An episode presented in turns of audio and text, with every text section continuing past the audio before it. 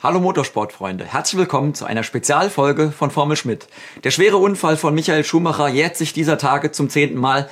Wir wollen noch einmal an den besten deutschen Rennfahrer aller Zeiten erinnern, wollen zeigen, dass Michael Schumacher noch nicht in Vergessenheit geraten ist, an seine Karriere erinnern und natürlich äh, an seinen Unfall, über seinen Unfall sprechen. Michael Schmidt ist natürlich wieder an meiner Seite. Ähm, Schmidti, äh, kannst du dich noch an diese Tage erinnern, damals 2013, Ende Dezember? Wie hast du die, äh, die, die Meldung vom Unfall damals aufgenommen? Ja, ich kann mich noch ganz gut erinnern. Ich habe sie, glaube ich, im Autoradio gehört und da hieß es ein Skiunfall, schwer verletzt. Und da hat man gedacht, naja, der Schumi, der ist immer davon gekommen, ob im Rennauto oder auch dann bei seinem schweren Motorradunfall. Da hat er sich vielleicht, wenn es ganz blöd gelaufen ist, ein paar Knochen gebrochen. Und das war's halt dann. Und dann hat sich aber im Laufe des Tages, vor allem am Abend, glaube ich, die Sache dann doch dramatisiert. Man hat dann von den Agenturen oder im Fernsehen und auch wieder im Radio gehört, dass es da um Leben und Tod geht. Und dann hat man schon begriffen, ja, das war schon was Schwereres. Man konnte sich ja noch gar nicht vorstellen, wie das passiert sein sollte. Wir sind dann am nächsten Tag äh, zusammen, mhm. du kannst dich sicher noch erinnern, ja. nach Lech gefahren. Da haben wir immer so ein Treffen unter Motorsportfreunden. Und auf dem Weg dorthin, wieder im Autoradio, haben wir live die Pressekonferenz mit dem Arzt in, in Grenoble gehört. Ja. Und da hat man dann schon gewusst, also das ist jetzt seri eine seriöse Quelle, äh, da, das ist wirklich ernst. Und äh, ja, als wir dann dort oben angekommen sind, waren der Gerhard Berger und der Niki Lauder schon da, das österreichische Fernsehen, die natürlich auch Stimmen haben wollten. Und äh, normalerweise haben wir es immer ziemlich lustig da, aber an dem Tag war die Stimmung dann doch schon sehr gedämpft. Ja, wir haben uns ja dagegen entschieden, da jedes Interview, jede, jede, jede, jedes Gerücht aufzugreifen. Ich kann mich erinnern, viele Webseiten hatten damals Live-Ticker und haben da versucht, aus dem Schicksal äh, Klicks rauszuschlagen. Ähm, danach wurde es dann ja doch relativ schnell ruhig. Die Familie hat sich entschieden, da äh, nur spärlich äh, zu informieren. Die Fans sind aber doch sehr neugierig. Du bekommst es sicherlich auch im, im Bekanntenkreis mit. Kannst du da verstehen, dass die Fans da äh, mehr einfordern, mehr, mehr wissen wollen? Ja, ich, ich würde sagen, nicht nur die Fans. Ich meine, Michael Schumacher war ein international bekannter Sportstar. Der war bekannt auch außerhalb der Motorsportwelt. Und wenn man irgendwie etwas hört, egal ob das jetzt ein Schauspieler, ein Sänger oder ein Sportler ist, dem irgendwie was zustößt, dann ist es, glaube ich, erstmal ganz natürlich, dass man wissen will, wie es dem geht. Das, das finde ich jetzt noch gar nicht verwerflich. Ähm, äh, wir haben uns damals, wie du schon gesagt hast, dagegen entschieden, weil die Nachrichtenlage war einfach dünn. Das einzig Verwertbare war das, was über die Ärzte kam und dann über die Familie. Das war sehr spärlich. Wenn man da einen Live-Ticker füllen will, ist ganz klar, da ist man auf Spekulation angewiesen und dann wird es gerade in so einem Fall schnell unseriös. Jetzt noch einmal dazu, ich, ich glaube nicht, dass sich die Familie zu sehr selbst schützen wollte, äh, dadurch, dass sie relativ sparsam mit Nachrichten umgegangen ist. Weil wenn sie es einmal rausgelassen hätten, und es war ja dann, sagen wir mal, nach einem Monat oder zwei war relativ klar, wo die Reise hingeht, dann wäre die Nummer durch gewesen und man hätte dann gesagt, okay, wenn sich was ändert, sowohl in die eine als in die andere Richtung dramatisch ändert, dann lassen wir es euch wissen. Ich glaube, dann wäre Ruhe gewesen. Aber ich glaube, das war nicht das Motiv dahinter. Das Motiv war ein anderes. Ich glaube, man wollte Michael Schumacher schützen. Der Michael war immer darauf bedacht, dass er alles unter Kontrolle hatte. Er war super fit, durchtrainiert, du, du weißt es ja. ja. Und ich glaube, man hat quasi Gedanken gelesen und gesagt, der Michael will nicht in einem Zustand präsentiert werden, in dem er eben nicht mehr die Kontrolle hat. Und ich glaube, da, da, hat man die richtige Entscheidung getroffen. Wir alle haben ihn, wie gesagt, lange gekannt. Wir waren mehr als zwei Jahrzehnte mit ihm zusammen und äh, wir hatten immer von ihm das Bild des perfekten Sportlers. Ja. Wenn man mal auf den Unfall direkt selbst blickt, muss man ja fast schon sagen, äh, dass es tragisch war. Ähm, in seiner Karriere ist er immer glimpflich davongekommen und dann ja fast ein ja, ein, ein, eine Lappalie auf der Ski, Skipiste. Er war ja ein sehr geübter äh, Skifahrer. Er war nicht zu schnell, hat ja danach die Staatsanwaltschaft auch bestätigt. Sehr unglücklich alles abgelaufen. Ähm, hat sich noch an die, an die aktive Zeit, an alles erinnern. Hatte ja einige schwere Unfälle, ist aber immer äh, glimpflich davongekommen. Was waren so die, die, die Momente, die du da in Erinnerung hast? Ja, in der Formel 1, ich meine, also man, schon in der Benetton-Zeit, äh, da war der eine Unfall in Suzuka beim Qualifying, mhm. äh, als er da in der 130 R-Kurve abgeflogen ist. Er ist dann auf das Piquet-Auto umgestiegen. Es äh, war ja in seinem ersten Jahr, ist er noch schneller gefahren als der Piquet. Äh, dann hat er in Imola 1995 auch noch mit Benetton einen schweren Unfall gehabt. Es ist so bei feuchten Bedingungen äh, von der Strecke geflogen. Dann war natürlich Silverstone mit dem Beinbruch. Ja. Dann hatte er diverse Testunfälle, die alle mehr oder weniger im Verborgen geblieben sind. Man hat dann bloß Bilder von, Auto, von zerstörten Autos gesehen. Da waren zwei in Monza. Ich kann mich noch erinnern, da gab es ein Bild, da stand der Ferrari an der Leitplanke. Er lag neben dem Auto, also auf dem Rücken. Ja. Äh, man sah schon, dass er bei Bewusstsein ist, aber es hat ihn wohl doch ganz schön mitgenommen, der Einschlag da. Im Mugello hat er mal einen schweren Testunfall gehabt. Ich weiß noch, da habe ich mit, mit Ross Braun drüber unterhalten. Da war irgendwas gebrochen am Auto. Er ist auch an einer der übelsten Stellen da abgeflogen. Ja, und dann muss man sagen, ganz am Ende seiner Karriere, auch bei Mercedes, Abu Dhabi, das berühmte Finale 2010, als er sich da in der ersten Runde mitten im Feld dreht und von Liuzzi fast aufgespießt wird. Also die Nummer hätte ganz, ganz übel enden können. Also da ist er immer, muss man sagen, relativ glimpflich davongekommen. Okay, der Beinbruch, das war ja. natürlich schon eine Verletzung und da hat er auch sechs Rennen aussetzen müssen. Und dann hat er aber in der Zeit dazwischen, als er dann drei Jahre weg war, mhm. äh, hat er das Motorradfahren angefangen und da gab es einige Abflüge und einer war richtig schwer. Ich glaube, das wurde nie so kommuniziert, aber da ging es auch ganz kurz, würde ich mal sagen, auf, äh, auf Leben und Tod. Ja. Äh, hat einen Highsider gehabt, ist der Kopf über ins Kiesbett eingeschlagen und hat wohl die Hände nicht mehr rechtzeitig vor den Kopf gekriegt. Und äh, das war dann schon eine, eine, eine sehr schwere Nackenverletzung, auch, äh, glaube ich, Gehirnerschütterung, eine starke. Also wie gesagt, da hat er oft Glück gehabt und wie du schon erzählt hast, ich glaube Sabine Kemm, seine Managerin, hat das ja auch einmal erzählt, er war da eigentlich völlig locker unterwegs ja. an diesem Tag auf den Skiern. Das war nichts. Der wollte keinen Rekord aufstellen, gar nichts. Er ist halt von der normalen Piste kurz da ins, ins wie sagen wir mal, ins Rough, ja, ja, in den Tiefschnee gefahren und dieser blöde Felsen, einer dieser blöden Felsen, ja. weil es war relativ wenig Schnee in dem Winter, er, er war gerade so unter der Schneedecke, hat er dann halt getroffen und ist auf einen anderen äh, geflogen. Du hast schon gesagt, diesen Motorradunfall, vielleicht nochmal kurz zurückkommen, wenn der nicht gewesen wäre, wäre er doch bei Ferrari wahrscheinlich gelandet. ja, genau, Comeback, oder? genau. Also es war ja das Problem 2009 ähm, äh, von Fer Ferrari, dass sie den Felipe Massa ersetzen mussten, mhm. nachdem der da diesen Unfall in Budapest hatte. Und der erste Gedanke war natürlich Michael Schumacher, äh, Michael hat dann auch getestet. In Mugello hat aber festgestellt, der Nacken hält nicht, zu große Schmerzen. Ähm, er, er, kann da unmöglich eine Renndistanz überstehen. Und ich würde mal sagen, es hätte dieses Comeback dann mit Mercedes nicht gegeben, wenn dieses Comeback geklappt, geklappt hätte. Denn das wäre komplett in die Hosen gegangen. Das hat nichts mit Michael Schumacher zu tun. Das Auto war einfach schlecht. Ne? Ja. Es wurde im Verlauf der Saison immer schlechter. Raikön hat zwar noch den Grand Prix in, in Belgien gewonnen, aber er kannte das Auto in- und auswendig. Spa war eine Strecke, wo er eben gerade mit dem Kers auch äh, ähm, äh, gut dastand gegen Fisichella. Das muss man sich mal vorstellen. Vor India hat er gewonnen. Also das zeigt schon, auf welchem Niveau eigentlich Ferrari damals war. Aber dann hinten raus wurde das Auto immer schlechter. Und ich, ich, ich glaube mal, äh, Schumacher hätte nicht besser abgeschnitten als Raikkonen. Und der hat kaum noch Punkte gemacht in der zweiten Saisonhälfte. Also das wäre wahrscheinlich eine ziemliche Enttäuschung geworden für ihn. Und ob er dann nochmal bereit gewesen wäre, ein weiteres Comeback bei Mercedes ja. zu wagen, äh, das, das bezweifle ich. Ja, kommen wir nochmal auf die gesamte Karriere und auch auf die Anfänge zu sprechen in der ARD-Mediathek läuft ja gerade auch eine Dokumentation, eine fünfteilige, sehr ähm, gut gemacht. Du, war, du hast ja auch selbst äh, eine Rolle gespielt da als Experte. Ähm, da wird so ein bisschen äh, diese, diese Entwicklung von Schumacher skizziert, äh, der, der, der Junge aus, aus Kerpen, von, von, vom, ja, äh, vom Kiesplatz, sage ich mal, von der Kartbahn, der sich dann entwickelt zum äh, Megaprofi, zum Businessman. Ähm, was hat er äh, auf dich für einen Eindruck gemacht, gerade als er am Anfang in die Formel 1 gekommen ist? Ja, als ich das erste Mal gehört habe, ich durch unseren Fotografen, den Wolfgang Wilhelm, ähm, der hat gesagt, du, da ist ein ganz verrückter, ein Deutscher, der wird super, der fährt da in der Formel König. Ich wusste nicht mal, was Formel König ist, um ja. ehrlich zu sein. Das ist also, ich glaube, heute vergleichbar mit der Formel 4. Das ist eine kleine Rennformel. Und äh, dann hat man schon mal gehört, ah, er fährt in der Formel 3, in der deutschen Formel 3, hat aber den Meistertitel dann nicht gewonnen, der ging an Karl Wendlinger. Und dann kam er halt in das Junior-Team zusammen mit Karl Wendlinger und Heinz-Harald Frenzen von Mercedes, also es waren die Sportwagen-WM. Und ähm, da wurde dann schnell klar, was für ein unheimliches Talent er hatte. Allerdings hat man irgendwie doch immer die Befürchtung gehabt, ja, vielleicht versandet er da.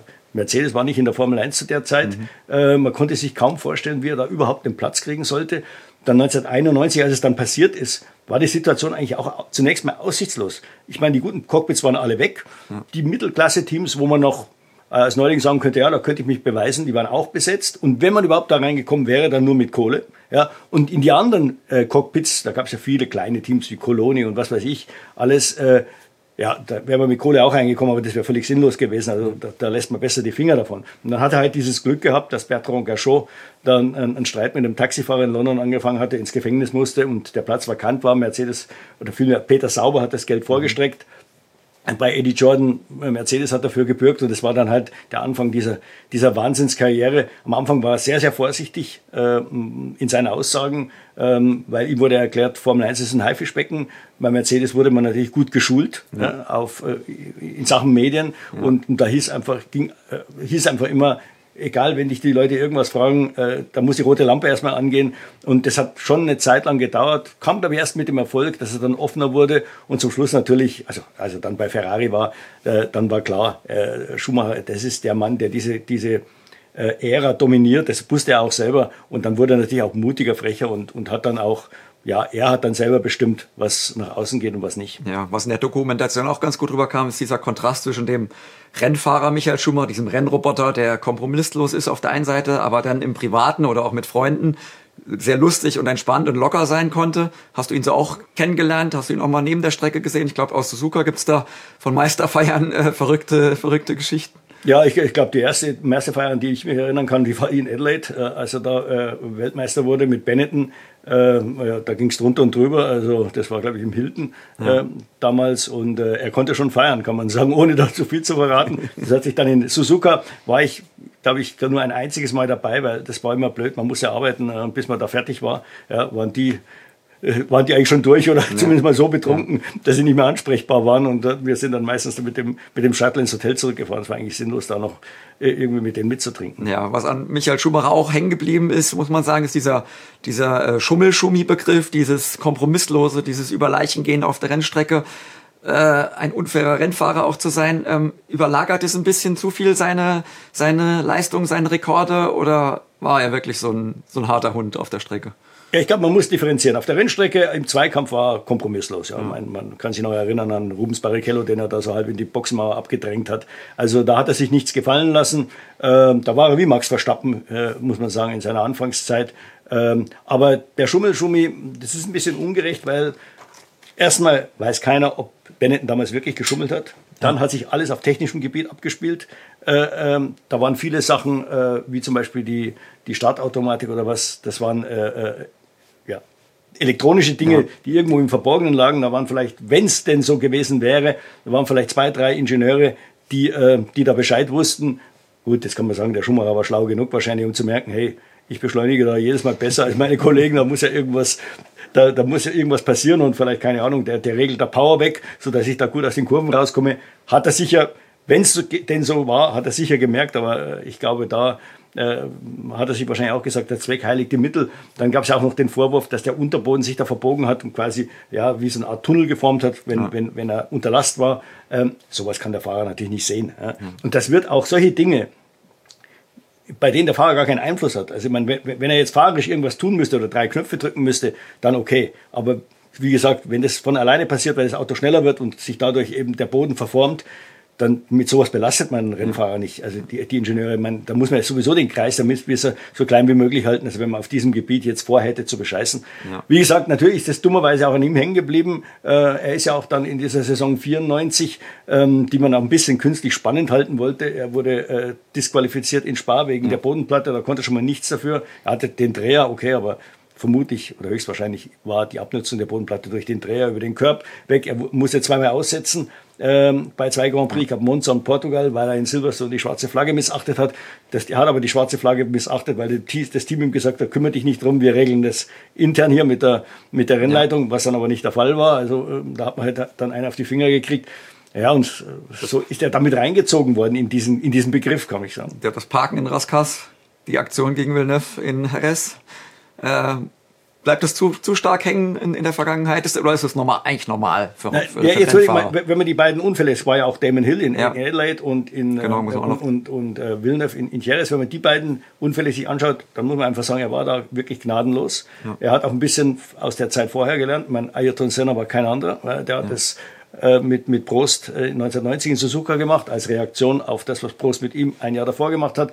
Das war in der Zeit äh, irgendwie, sagen wir, so eine Art Kavaliersdelikt. Bei Damon Hill würde ich jetzt einfach sagen, das war, glaube ich, ein, ein Reflex, ähm, der Schumi wusste, glaube ich, zu dem Zeitpunkt noch nicht, wie stark sein Auto beschädigt war. Er war ja in der Mauer mhm. kurz davor. Äh, er hat da irgendwie hin und her gelenkt, versucht, ist die Lenkung noch in Ordnung, ja. äh, funktioniert das Auto, sieht wahrscheinlich diesen, den Hill, der da plötzlich innen durch will und, und, und, und lenkt da ein. Ich glaube, dass man in diesen, diese Kürze gar nicht bewusst einen ja. Plan sich machen kann. Ich glaube, bei Villeneuve war es was anderes, äh, weil da hat er zweimal eingelenkt und ich, er hat dann auch im Nachhinein gesagt, äh, also Jahre später, die Einsicht kam natürlich schon mit etwas Verspätung, das muss man dazu sagen. Ähm, das war der Titel, er hat ja einige Titel verloren. Das war ja. der, der am meisten wehgetan hat, weil er es eigentlich selber vergeigt hat. Ja, es sah einfach nur ein bisschen auch doof aus, muss man sagen, ja. im Nachhinein. Am Ende wurde ja auch niemand geschadet. Ähm, dann kam der Rücktritt 2006 ähm, bei Ferrari, wurde er halb rausgeschmissen, halb ist er selber gegangen. War es ein Fehler? Hätte er das verhindern können? Wie war das damals? Ja, seine, seine Rücktritte, das ist, glaube ich, so ein bisschen die Tragik seiner Karriere. Ähm, ich glaube, er hatte sich die Rücktritte anders vorgestellt. Er, er war eigentlich nicht Herr der Entscheidung mehr. Ja, äh, in beiden Fällen hat er seine Entscheidung, was er denn machen will, in der nächsten Saison relativ lange hinausgezögert. Es musste ihm eigentlich klar sein, dass sich das Team irgendwie absichern muss. Sie können nicht bis November warten und dann sagt schon mal, okay Leute, meine Batterien sind leer oder was auch immer. Äh, äh, das war's jetzt. Äh, sie mussten sich absichern. Jean Todt hat sich mit Räikkönen abgesichert, der ja noch nicht, zu dem Zeitpunkt noch nicht mal Schumacher den Platz weggenommen hat. Es wäre immer noch der andere offen gewesen. Aber die Tatsache, dass da ein Räikkönen, ein junger Typ, äh, der wahrscheinlich ähnlich schnell und ähnlich talentiert war wie er, natürlich mit viel, viel weniger Erfahrung, dass er sich den nochmal antun muss. Ich glaube, da hat er gesagt, nee, da, die, da, da schaffe ich jetzt nicht mehr. Nochmal vielleicht ein oder zwei Winter mich da voll reinhängen und dann irgend so einen Finnen da äh, als Teamkollegen zu haben, dem eigentlich alles wurscht ist. Das war das nächste Problem. Äh, er wusste natürlich, wie der mental gestrickt ist. Den konnte er nicht aus dem Konzept bringen, den Räikkönen, egal was er getan hätte. Der war einfach stoisch, äh, während der andere Teamkollegen äh, auch, sagen wir mal, mental abserviert hat. Ja. Es war bei Kimi nicht möglich, deswegen glaube ich, hat er da auch die Notbremse gezogen und gesagt, okay, das war's. Und äh, im Fall Hamilton hat er einfach zu lange gewartet. Ich glaube, er hat zu spät überrissen dass die mit Hamilton was, äh, äh, dass die mit Hamilton äh, gesprochen haben. Es ging ja los, ich weiß noch, der Niki hat mich irgendwie gefragt, ob ich eine Telefonnummer von dem Hamilton hätte. Hatte natürlich keine. Äh, und äh, das war so um Kanada rum. Da war das erste Mal, wo man gemerkt hat, oh, da könnte sich was anbahnen. Das hat dann ewig noch gedauert. Singapur war, glaube ich, dann der Durchbruch. Und ein oder zwei Rennen später äh, hat ja dann Schumacher offiziell seinen Rücktritt erklärt. Natürlich, nach außen sah es immer so aus, als hätte er die Entscheidung getroffen. Er hat sie auch getroffen, aber er hat sie getroffen, nachdem andere eine Entscheidung getroffen haben, die ihn quasi in eine Sackgasse äh, manövriert haben, wo er gar nicht mehr anders sich äh, äh, entscheiden konnte. Ja. Dann kam also die Pause zwischen den, zwischen den beiden Stints, äh, drei Jahre, hat er sich auch viel um seine Familie kümmern können, um seine Kinder. Ähm, Mick Schumacher hat ja damals auch die ersten Gehversuche im Kart äh, gemacht, von denen man aber nach außen nichts mitbekommen hat oder nichts mitbekommen durfte. Ähm, wie hast du das damals mitbekommen? Hast du schon vorher was von Mick Schumacher gehört? Ich meine, andere Rennfahrer, man sieht ja an Kimi Räikkönen, mhm. da fährt der Sohn jetzt schon auf Kart ja. auf Instagram rum oder äh, auch Jos Verstappen hat seinen Sohn, hat den Max damals ins Fahrerlager mitgenommen. Aber Mick wurde immer unter der Decke gehalten. Ja, da war der Michael Eigen. Äh, man, man wusste, dass es den Mick gibt ja. und, und, die Gina Maria. Mhm. Äh, äh das wurde ja ganz klar kommuniziert. Aber dann, äh, als der, der, der Sohn im anfing, Kart zu fahren, hat er ihn versteckt. Äh, er fuhr ja auch unter dem Namen seiner Mutter, glaube ich, am mhm. Anfang. Ganz bewusst, weil er gedacht hat, äh, der Druck wird zu groß, äh, wenn da einer, äh, äh, der, wenn der Sohn eines siebenfachen Weltmeisters kommt. Da hat er nicht ganz Unrecht gehabt. Es hat viele andere Weltmeister gegeben, die da wahrscheinlich Fehler gemacht haben. Einen, bei denen ich es jetzt beurteilen kann, ist Nelson Piquet, der dreifacher Weltmeister mhm. war, der natürlich auch einen unheimlichen Druck auf seine Söhne ausgeübt hat. Also einfach nur dadurch, dass er dreifacher Weltmeister ja. war. Ja, und, und er hat die dann verwöhnt, hat ihnen quasi alles ermöglicht, was Michael Schumacher auch gemacht hat, aber eher, sagen wir mal, im Stillen. Ja. Äh, und im Endeffekt, Nelsinho, also der Sohn von Nelson, hat mir mal erklärt, im Endeffekt hat ihn der Vater zu sehr verwöhnt. Er hat, er hat nie gelernt zu kämpfen. Und, ähm, und dadurch, dass er halt immer in der Öffentlichkeit gestanden hat, ist, ist, war natürlich auch der Druck da, das war bei Mick weniger, das hat er sich am Anfang geschickt gemacht. Was Michael Schumacher natürlich klar sein musste, war, sobald er mal in der Formel 3 fährt, spätestens dann ja. muss er die Karten offenlegen. Ja? Und, ähm, und dann wäre halt schon die Frage gewesen, äh, wie der Druck auf Mick wäre sicher noch mal größer gewesen, wenn Michael da noch präsent gewesen wäre. Ja, ähm, kommen wir auf die Mercedes-Ära äh, äh, nochmal zu sprechen. Du hast ja auf das Ende, das Ende schon mal kurz äh, skizziert. Ähm, der Rücktritt vom Rücktritt ähm, im Nachhinein er konnte nicht an seine ganzen großen Erfolge nochmal an, anknüpfen, keine Siege mehr gelandet. Ähm, ähm, warum hat er sich da sportlich so schwer getan? Die anderen Fahrer, muss man ja auch sagen, es lag nicht nur am Auto. Er hat sich da auch ja gegen, gegen Nico Rosberg schwer getan. Ähm, warum hat er sich so schwer getan und war es ein Fehler im Nachhinein? Ja, das kann man so oder so sehen. Sportlich war es mit Sicherheit ein Fehler. Er ist nur noch einmal aufs Podest gefahren, wie du schon gesagt hast. Nico Rosberg hat alle Trainingsduelle, also. Über die Jahre gesehen, nicht jedes Trainingsduell, aber in den Jahren hat die, die, das Trainingsduell immer gewonnen. Er hatte immer mehr Punkte als, äh, als Michael Schumacher. Im Nachhinein muss man sagen, Nico Rosberg war auch ein exzellenter Rennfahrer. Er ja. hat auch mal gegen Hamilton den WM-Titel geholt. Aber trotzdem, man hat eigentlich schon erwartet, dass der Michael Schumacher nach einer gewissen Anlaufzeit den, den Rosberg da in den Griff bekommt. Das hat er nicht.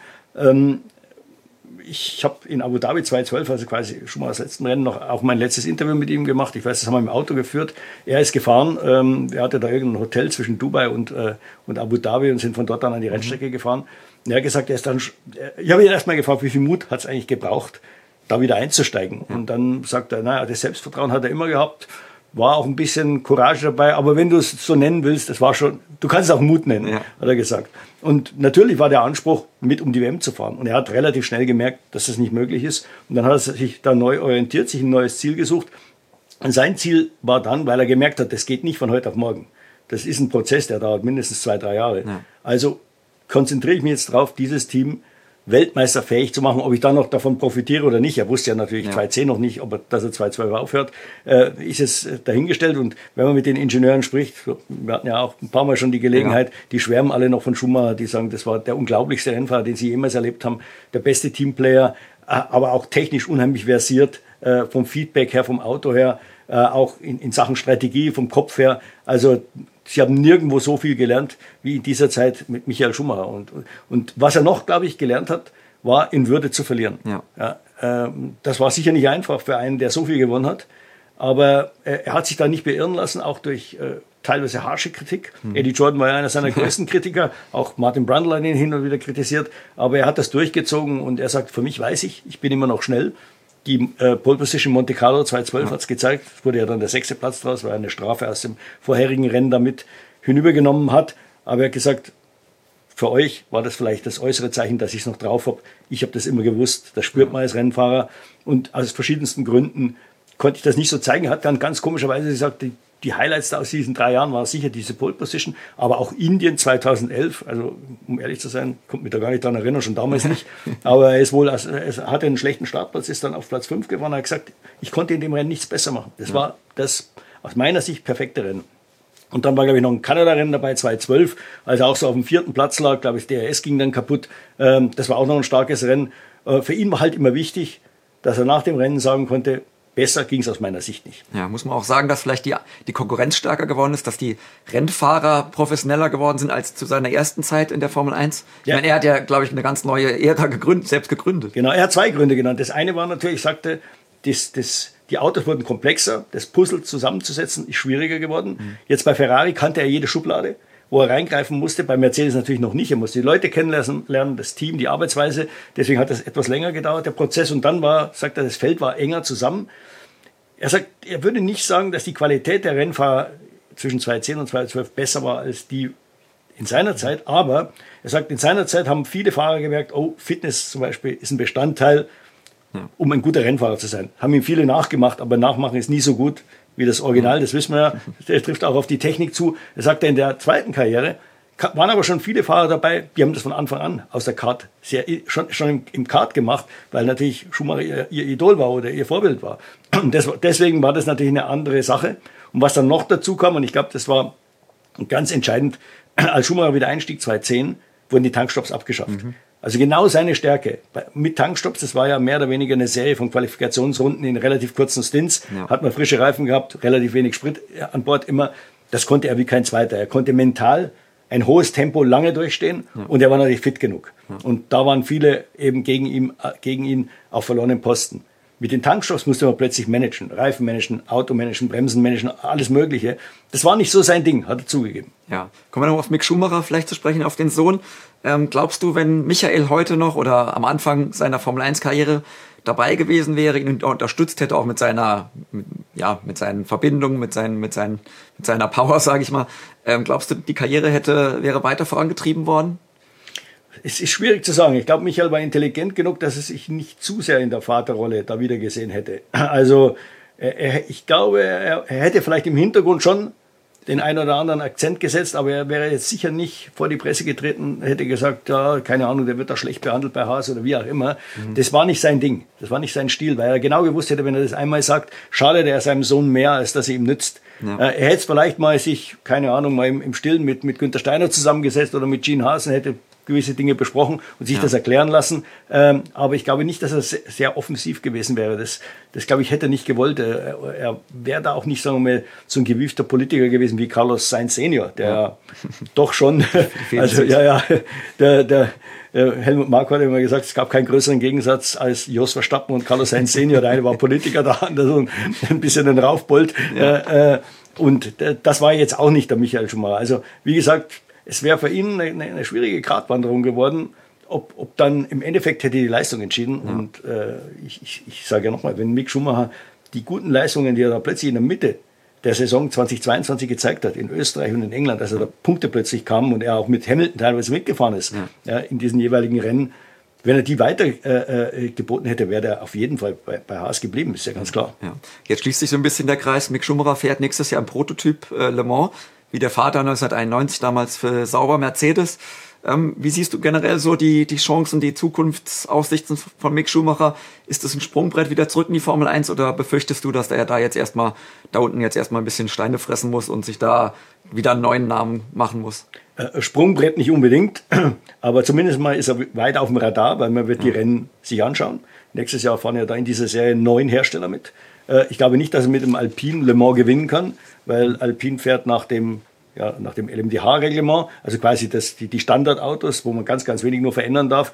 Die, die, die Saison 2023 äh, hat gezeigt, dass man eigentlich so ein Hypercar haben muss, ob das ein Toyota oder ein Ferrari ja. ist, weil man da viel mehr quasi am Auto ändern kann. Ähm, das wird also schon schwierig werden, sich da durchzusetzen. Und wie gesagt, dann auch die anderen LMDH-Autos wie äh, äh, Cadillac, wie Porsche, äh, wie ähm, BMW dann, ja. die nächstes Jahr kommen, die haben alle schon ein Jahr jetzt Erfahrung. Also da wird Alpine, das wäre schon ein reines Wunder, wenn die im allerersten Jahr plötzlich da aufgeigen würden. Aber er kann da eine gute Figur machen und das Wichtige ist, er fährt Rennen. Ja. Ja, weil wenn er nur immer im Simulator sitzt und vielleicht den einen Test oder zwei Tests im Jahr kriegt, das ist zu wenig. Und dann muss er einfach darauf hoffen, dass 2024 irgendwo ein Platz aufgeht, äh, weil ja, Fahrer so, so oder so aufhören oder ja. weil sie einfach die Leistung nicht bringen, die sich das Team vorstellt. Ich meine, wie gesagt, man hat ja heuer, heuer schon das, den, den Eindruck gehabt, dass Sauber beide Fahrer hätte austauschen müssen. Ja, also nächstes Jahr wird wahrscheinlich der Druck noch größer werden, wenn Bottas und Schuh da ja. nichts reißen. Ähm, und dann gibt es vielleicht noch das ein oder andere Team, das einen Fahrer sucht. Also da könnte er vielleicht nochmal den Fuß reinkriegen. Aber ich würde mal sagen, 24 ist die letzte, äh, 25 ist die letzte Chance, weil ja. dann wird es zu lange. Ja, also die Fans sollten die Hoffnung nicht aufgeben. Was auch für Michael Schumacher natürlich äh, angeht, das kommen wir nochmal zum Ende an das traurige Schicksal. Ähm, er kämpft ja weiterhin mit den Folgen seines Hirntraumas. Ähm, Manager Willi Weber hat sich jetzt auch gerade nochmal geäußert, nach zehn Jahren Funkstille, äh, dass er Michael Schumacher, dass er glaubt oder befürchtet, dass er Michael Schumacher nie wiedersehen wird. Befürchtest du das auch? Ja, da muss ich Willi recht geben. Ich befürchte das auch. Ich bin jetzt kein Mediziner. Ich, ja. ich glaube, es war schon ein sehr, sehr langer Zeitraum. Es sind jetzt, wie gesagt, ja zehn Jahre. Ja keine Ahnung, ob es medizinisch schon Fälle gab, wo nach einer längeren, quasi längerem Stillstand dann nochmal ein Wunder eingetreten ist. Ich glaube, ja. das Wunder braucht's. Ähm, ähm, und wir reden ja dann von einem selbstbestimmten Leben. Und, ja. und wenn man jetzt dieses eine Zitat von Mick Schumacher in der Netflix-Doku nimmt, wo er gesagt hat, sein größter Wunsch wäre, nochmal mit seinem Vater kommunizieren zu können, ja. dann muss man ja keine große Fantasie haben, um sich auszumalen, wie es dem Vater geht. Ja. Also insofern, wie gesagt, nochmal ein selbstbestimmtes Leben zu führen, da braucht es sehr, sehr viele Wunder und ich, da teile ich leider dem Willi seine, seinen etwas pessimistischen Blick, dass wir ihn wahrscheinlich nicht wiedersehen werden. Ja, also wir drücken die Daumen. Wir wollten auch mit diesem Video zeigen, dass Michael Schumacher noch nicht in Vergessenheit geraten ist. Vielleicht schreibt ihr doch mal in die Kommentare drunter, was waren eure schönsten Erinnerungen, die Highlights von Michael Schumacher in der Karriere, eure ersten Erinnerungen vielleicht äh, ja, senden wir einfach ein bisschen Kraft in die Schweiz zu Michael Schumacher, damit es ihm besser, besser geht. Er hat ja auch bald wieder Geburtstag. Ähm, ja, also Michael Schumacher, der größte deutsche Rennfahrer aller Zeiten, bei uns unvergessen und sicherlich auch bei seinen vielen Fans. Ja, wir bleibt uns auch nur zu sagen, wir wünschen euch einen schönen guten Rutsch ins neue Jahr und wir melden uns dann äh, ja im Januar wieder mit einer neuen Folge von Formel Schmidt. Bis dann, auf Wiedersehen.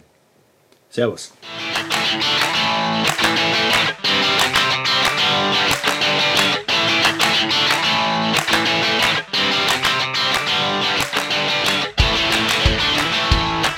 Oh, oh, oh.